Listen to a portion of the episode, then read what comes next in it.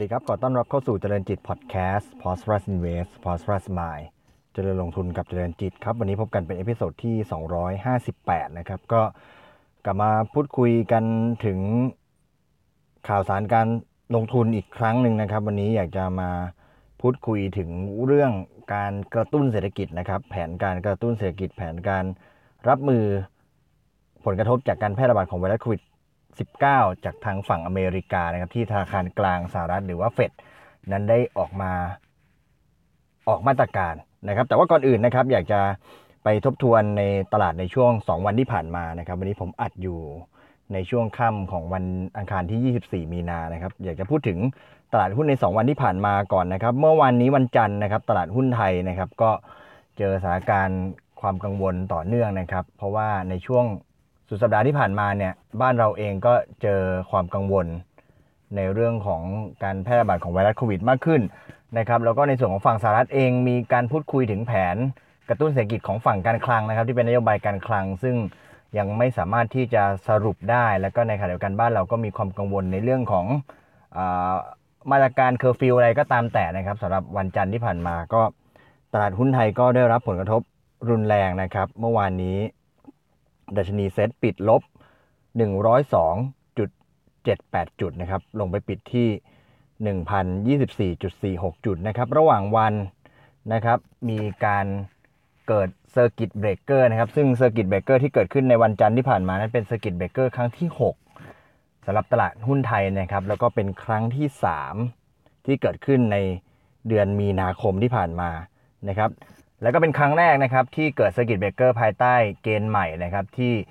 ดัชนีจะเกิด circuit พัก 30 นาที เมื่อดัชนีปรับตัวลดลงแตะ 8%นะครับจากเกณฑ์เดิมที่แตะ 10%นะครับก็วันจันทร์ที่ผ่านมาตลาดหุ้นก็รับปัจจัยลบไปพอสมควรนะครับ หุ้นที่ปรับตัวลดลงก็เป็นหุ้นที่ได้ผลกระทบจากการปิดเมืองประกาศปิดเมืองในช่วงวันอาทิตย์ที่ผ่านมานะครับ หุ้นเราเห็นหุ้นพวกกลุ่ม ตัวที่เป็นค้าปลีกนะครับ CDC Home Pro ดูโฮมนะครับโอสถสภานะครับ แล้วก็กลุ่มที่เป็นด้านการเงินต่างๆนะครับ สวัสด์ MTC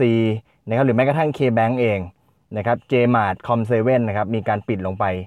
ในระดับฟลอร์นะครับลบ 15%นะครับแล้วก็ตัวตลาดภาพรวมก็ลบไป 9.12%นั่นคือเหตุการณ์ที่เกิดขึ้นในวันจันทร์ นะครับ แล้วตกค่ำวันจันทร์ที่ผ่านมาเนี่ยตัวตลาดหุ้นสหรัฐเอง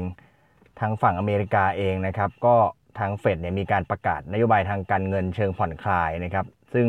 รวมถึงมาตรการ QE ด้วยวงเงินไม่จำกัดนะครับ ก็ก่อนหน้านี้เนี่ยในช่วงวันที่ 3 มีนาที่ผ่านมาเนี่ยทาง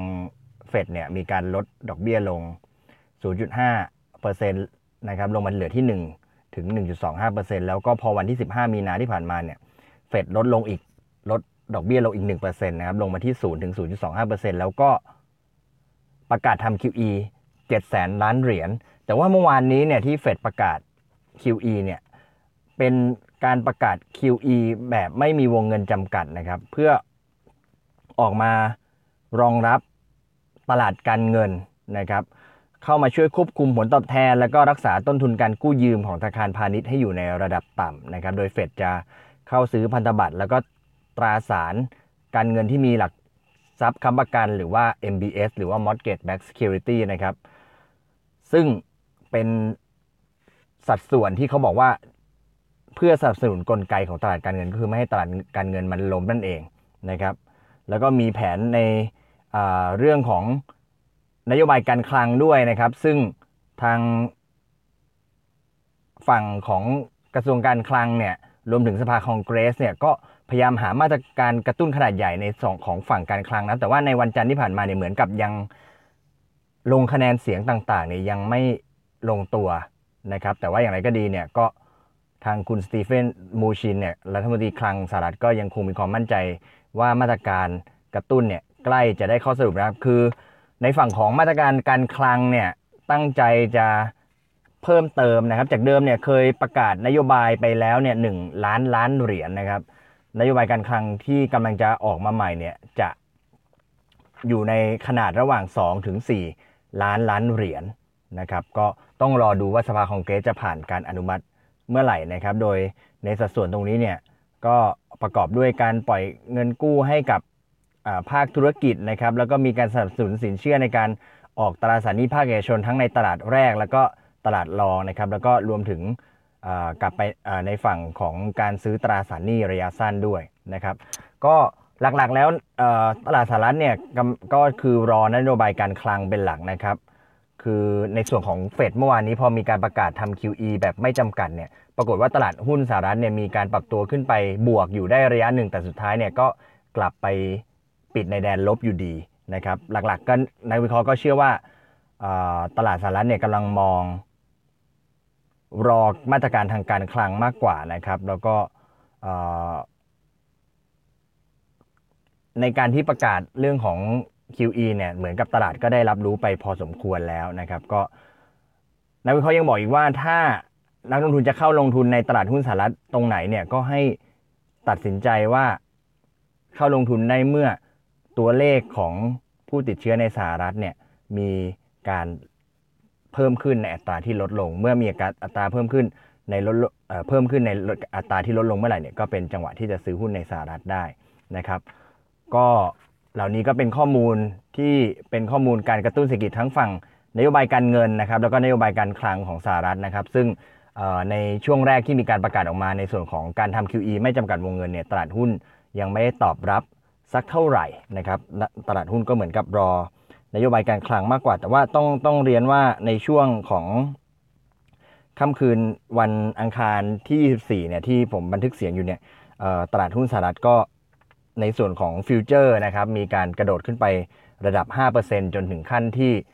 ติด limit ขาขึ้นเลยทีเดียวนะครับ ในส่วนของ future เนี่ยเขาจะมี limit ขาขึ้นขาลงอยู่ที่ 5%นะครับก็ดาวโจนส์ future ในขาขึ้นเนี่ยติด limit ขาขึ้นไปแล้วบวกปประมาณ 900 กว่าจุดนะครับ ส่วน ราคาทองคำเองซึ่งรับปัจจัยบวกจากการกระตุ้นเศรษฐกิจเนี่ยการผ่อนคลายนโยบายทางการเงินเนี่ยก็บวกไปร้อยกว่าเหรียญอยู่ที่ 1,670เหรียญต่อ troy ounce นะครับก็เชื่อว่าน่าจะเป็นปัจจัยที่ดีนะครับ น่าจะมีการตอบรับได้มากขึ้นสำหรับคืนวันอังคาร ในส่วนของตลาดหุ้นสหรัฐนะครับ ในส่วนของบ้านเรานะครับ กลับมาดูอีกครั้งหนึ่งนะครับ ในวันอังคารที่ 24 ที่ผ่านมาเนี่ยตลาดหุ้นปิดบวกไป 9.38 จุดนะครับ ปิดที่ 1,033.84 จุด หรือบวกขึ้นประมาณ 0.92%นะครับ ตลาดหุ้นบ้านเราเนี่ยมีขึ้นไปบวกระหว่างวันถึง 43 จุดนะครับ แต่ว่าก็ถอยลงมาปิดบวกแค่ 9 จุดนะครับ ระหว่างวันก็ยังคงมีความกังวลเรื่องของเคอร์ฟิวเรื่องของการปิดเมืองอะไร แล้วก็สุดท้ายในช่วงประมาณบ่าย2ของวันอังคารนะครับ ก็ท่านพลเอกประยุทธ์จันทร์โอชาก็ออกมาแถลงนะครับ ถึงการประกาศใช้พระราชกำหนด พรกฉุกเฉินนะครับ ซึ่งจะเริ่มใช้ในวันที่ 26 มีนาที่จะถึงนี้นะครับ ก็จะทำให้นายกรัฐมนตรีก็มีอำนาจในการที่จะออกมาตรการต่างๆนะครับ ในการที่จะควบคุมสถานการณ์เกี่ยวกับการแพร่ระบาดโควิด -19 ได้มากยิ่งขึ้นนะครับ ก็เชื่อว่าตลาดหุ้นก็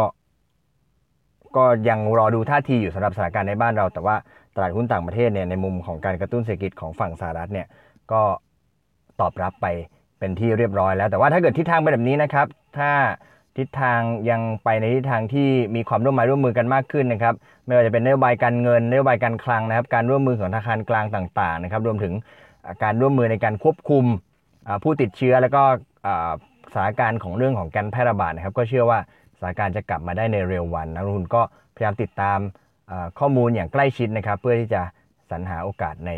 การลงทุนนะครับ วันนี้ขอบคุณ